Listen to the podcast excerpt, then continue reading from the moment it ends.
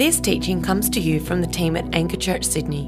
We hope you're blessed by it. For more teachings, resources, or info, check out our website www.anchorchurch.com.au. Well, hey, Anchor Church, Matt here, lead pastor at Anchor City, and we are so glad that you have decided to join us today for church online, whether you are tuning in in the morning from Anchor City or in the afternoon from Anchor Southwest. Uh, we are so glad that you're here. We hope that you're blessed by being with us.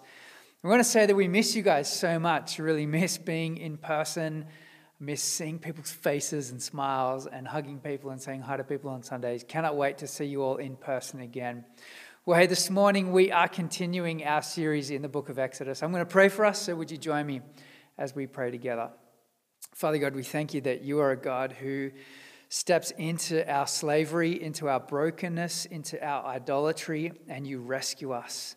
God, we pray this morning as we look at what is perhaps a really familiar passage to many of us. We ask that you to open our eyes to see afresh what you would have to say to us this morning and help us to see uh, that you're a God who is committed to forming us and shaping us into the story of the God who redeems.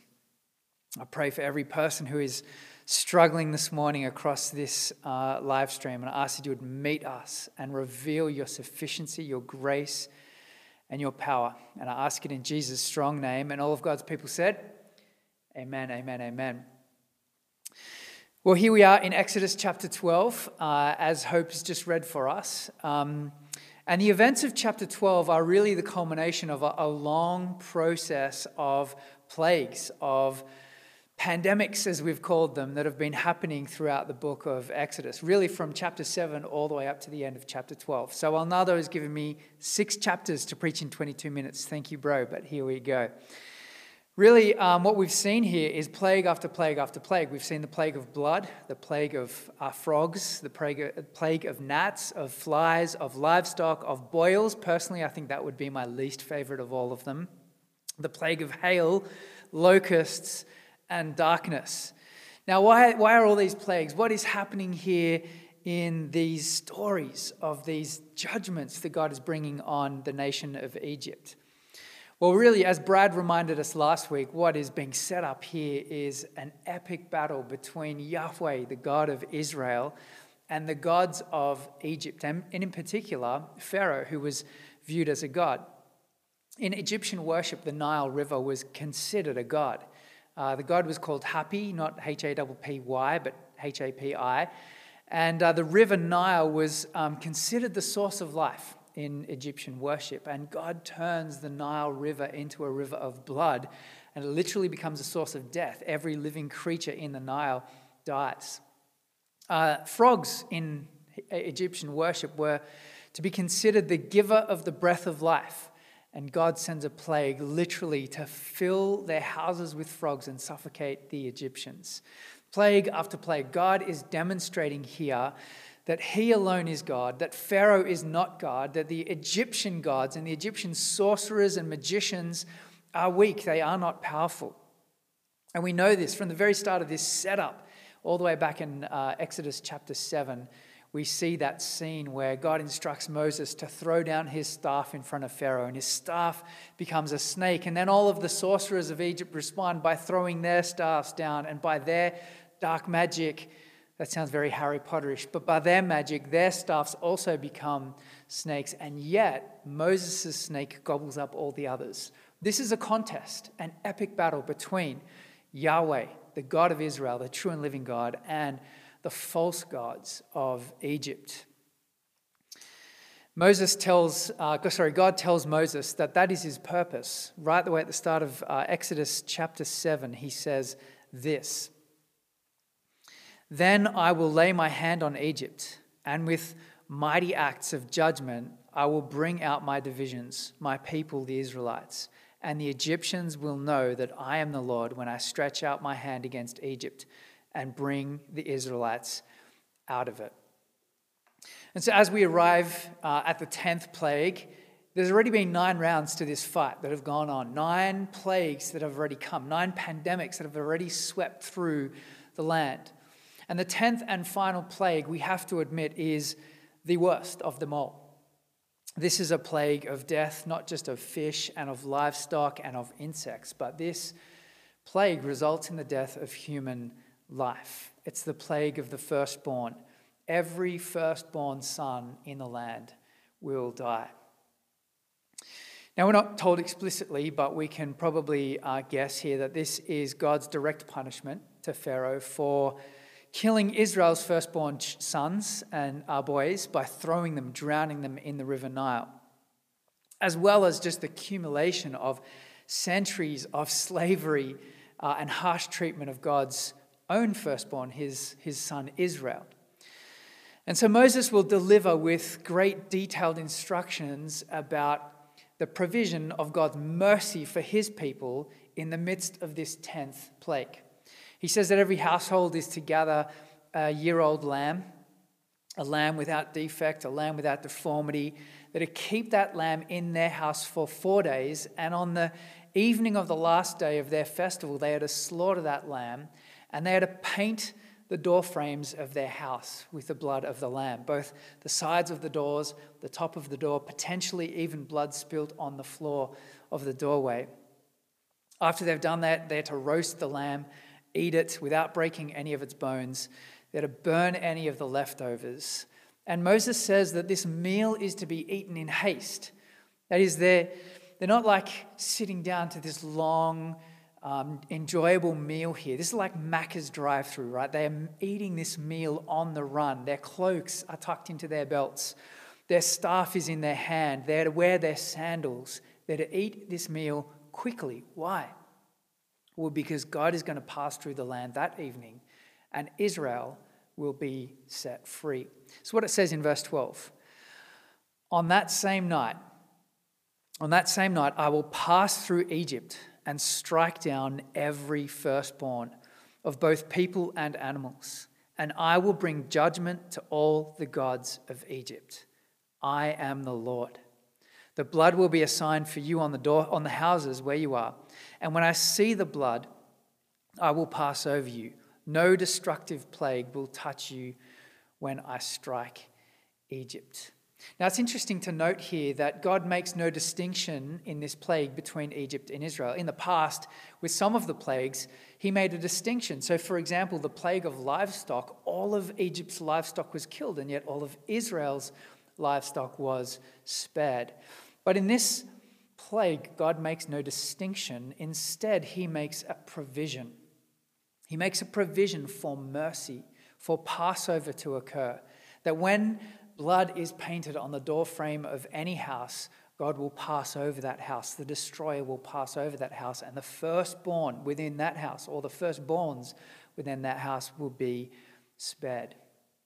You see, here in the Passover, the lamb is a substitute for the life of the firstborn. The lamb stands in their place. The blood is a protection against the destroyer.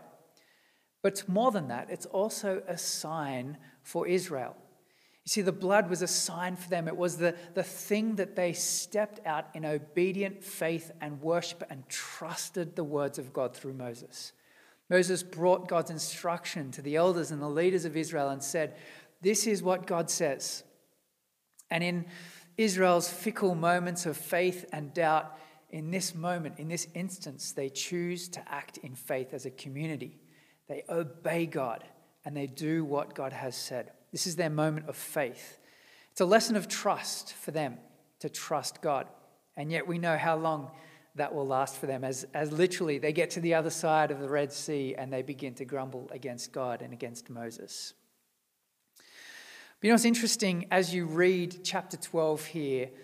Um, what's clear is that this chapter has been written in liturgical form. And by that I mean it's written to shape the worship of future generations. If you go back to chapter 11, you get the dialogue of Moses telling Pharaoh what's going to happen, of God telling Moses how it's going to play out. But here, the author records these events so that future generations may know how to worship God. These instructions here in chapter 12 are to be a lasting ordinance of remembrance. God's people are to commemorate, are to celebrate what happened in the Passover in the Exodus every year. It says that in chapter 12, verse 14. And it's actually not just a single day, it's an eight day festival. It begins with a seven day feast of unleavened bread.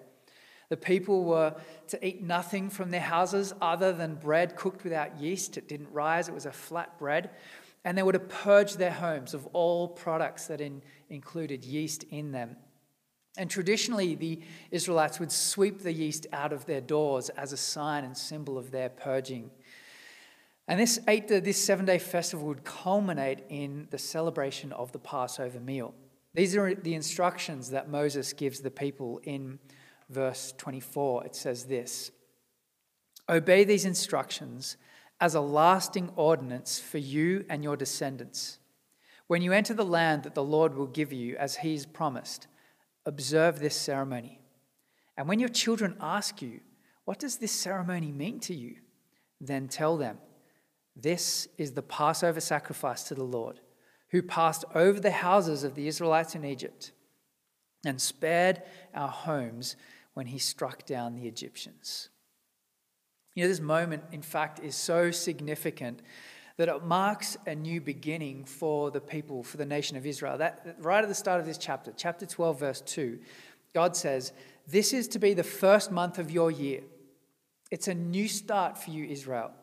The entire Hebrew calendar will revolve around this event. It's kind of like Israel's Independence Day, the day that they celebrate their freedom and their birth as an independent, free nation, no longer bound by the tyranny and slavery of Pharaoh in Egypt. And as many nations would celebrate historic moments of their past, this is how Israel was to preserve God's story, God's redemption. This is not some nationalistic event celebrating Israel, the powerful nation. No, this is a celebration of redemption. It's a celebration of God's salvation. It's a celebration of his power and his reign and rule over all creation, that he alone is Yahweh, God. Now, this is important because Israel, like all of us, are prone to spiritual amnesia. Uh, prone to wonder, the, the, the famous hymn says, prone to wonder, Lord, I feel it. So, this festival, this, this commemoration served to help Israel remember, to remember what God had done. But more than just remembrance, this festival is actually a reenactment of what took place. It's Israel, it's the future generations of Israel entering into the story. It's the future generations experiencing what it was like for God's people to be set free from slavery on that very first Passover night. The taste of the bitter herbs that they would eat was a reminder of the bitter slavery that Israel experienced and the harsh treatment that they experienced under Pharaoh. The unleavened bread was a reminder that they needed to purge the idolatry of Israel and worship God as He required. And the sacrifice of the lamb reminded them of the cost of redemption, that God had set them free.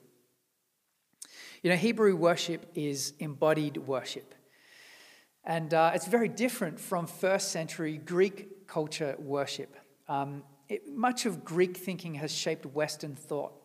And Greek thinking says that we think our way into new acting, we think our way into new behaving. And there's some truth to that. But the Hebrew worldview was very different. Hebrew culture says we act our way into new thinking. Now, to be fair, that's probably a bit of a false dichotomy between the two because the Hebrew worldview didn't just act their way into thinking, they acted and thought their way into new behaviors.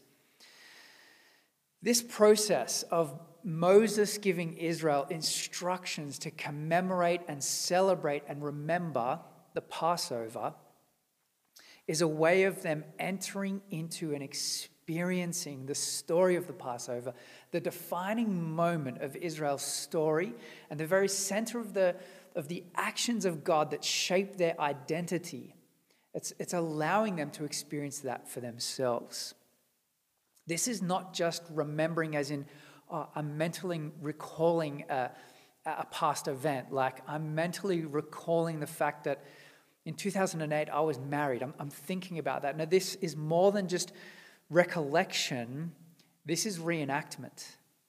This is Israel entering into the events, experiencing them, and bringing those events from the past to bear on their present moment. Now, if you're anything like me, perhaps you've grown up in a church context where um, dry rote liturgy was a part of your upbringing.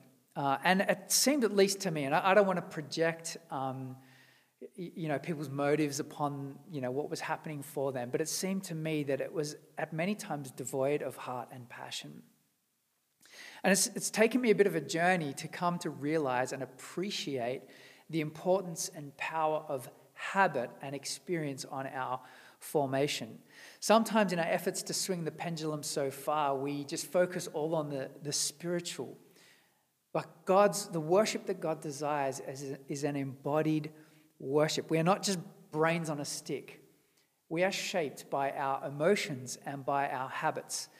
And to that end, during this lockdown period, we wanted to encourage you, for those of you who would like to read something other than your Instagram read, to be reading.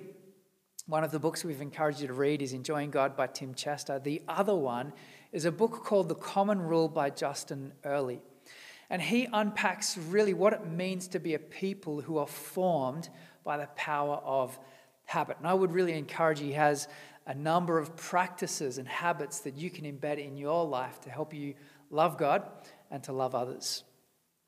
But it's interesting here to notice that this feast of unleavened bread that the Israelites are to commemorate and to remember um, is, is not, it's not really mentioned why they're to do this in the book of Exodus. But Paul, as he reflects back on these events, gives us some interesting insight. In 1 Corinthians 5, verse 7, Paul says that the, the metaphor of yeast is a metaphor for sin, it's a metaphor for pollution, uh, for the pollution of idolatry and sin that infects and shapes our lives. And so, this metaphor of yeast here, this unleavened bread that God is requiring Israel to eat for seven days and to purge their houses, is a reminder to them of an important truth. You see, Exodus is not just about God getting Israel out of Egypt, but it's also about getting Egypt out of Israel. You see, they had been there for 400 years. They'd been steeped and schooled in Hebrew culture, and they'd been formed and shaped. In fact, they had also even worshipped Israel, uh, Egypt's gods. And so, this purging of the yeast is a reminder to Israel that God requires pure worship of Him. And it's about getting Egypt out of Israel. This is a counter formation. And so, by repeating and reenacting and remembering this Passover meal and the festival of unleavened bread, Israel is to walk in God's story. And, and they are to respond in renewed worship and obedience, just like their forefathers did that very first Passover. You know, as followers of Jesus, we are a people who are called into remembrance and reenactment. But we don't look back to the Exodus, we don't look back to the original Passover.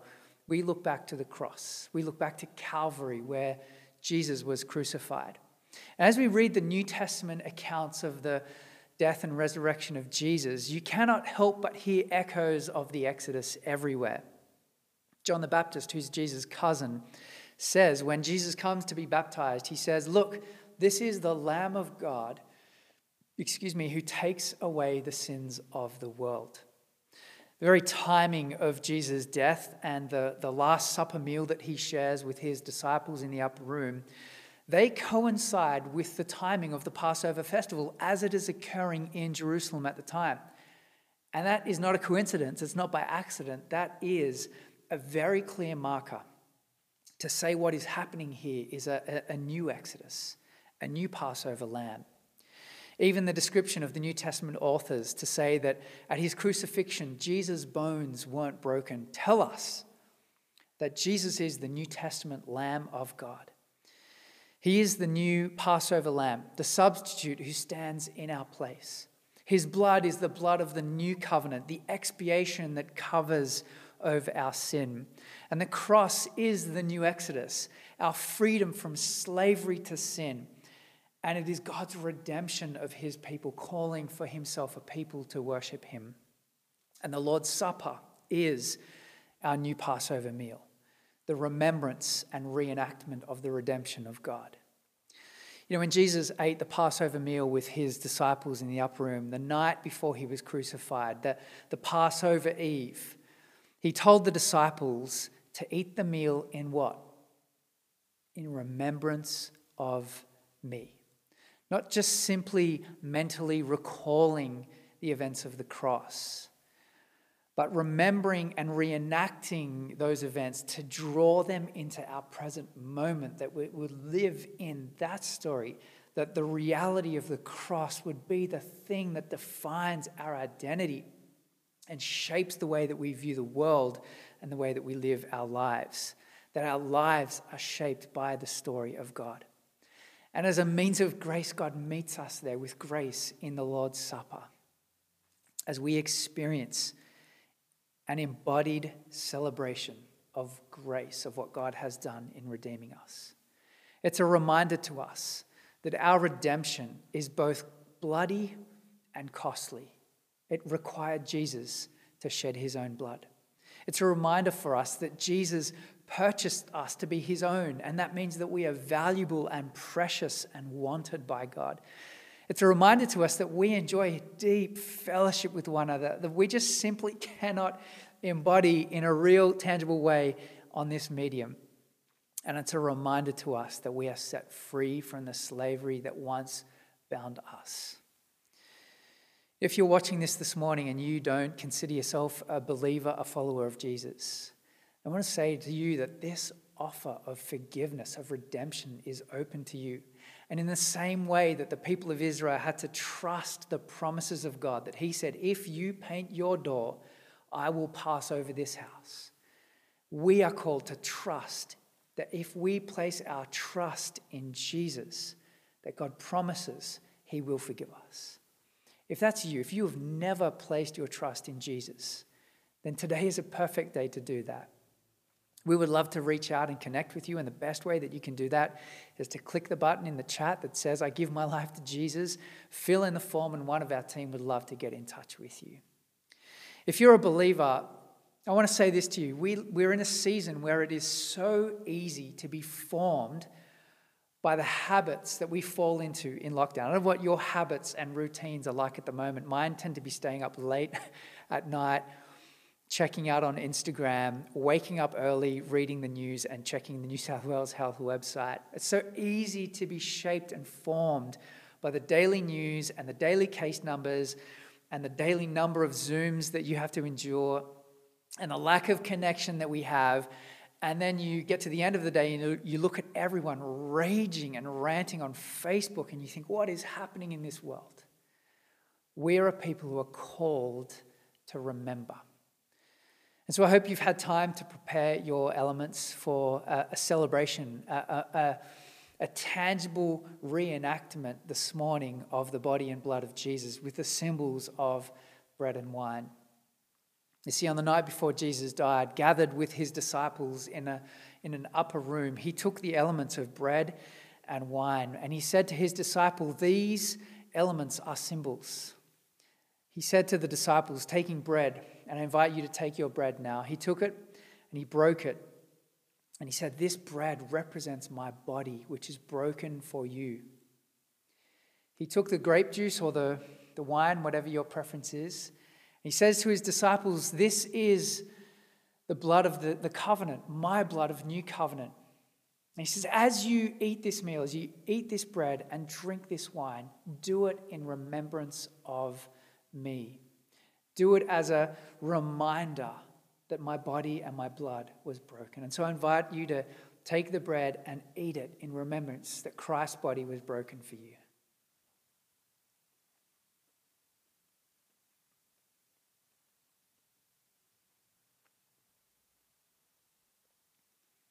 And take the cup and drink it in remembrance that Christ's blood, the blood of the new covenant, was shed for your forgiveness and your redemption.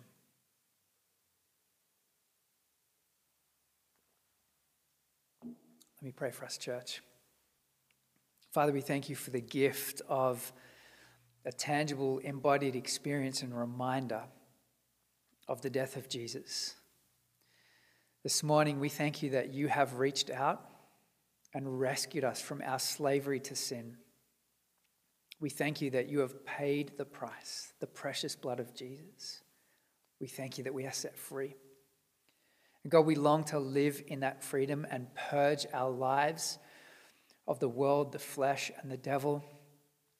God, we pray that you would sanctify us, make us your holy people. We worship you, we thank you, and we pray this in Jesus' strong name. And all of God's people said, Amen. Amen. Bless you, church. Look forward to seeing you next week.